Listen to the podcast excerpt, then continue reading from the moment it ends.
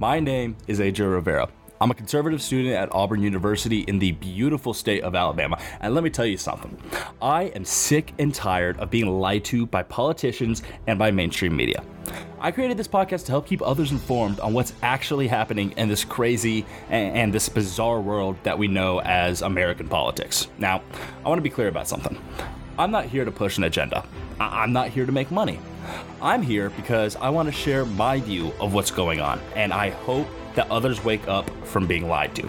So, everyone, welcome to Cut the Crap.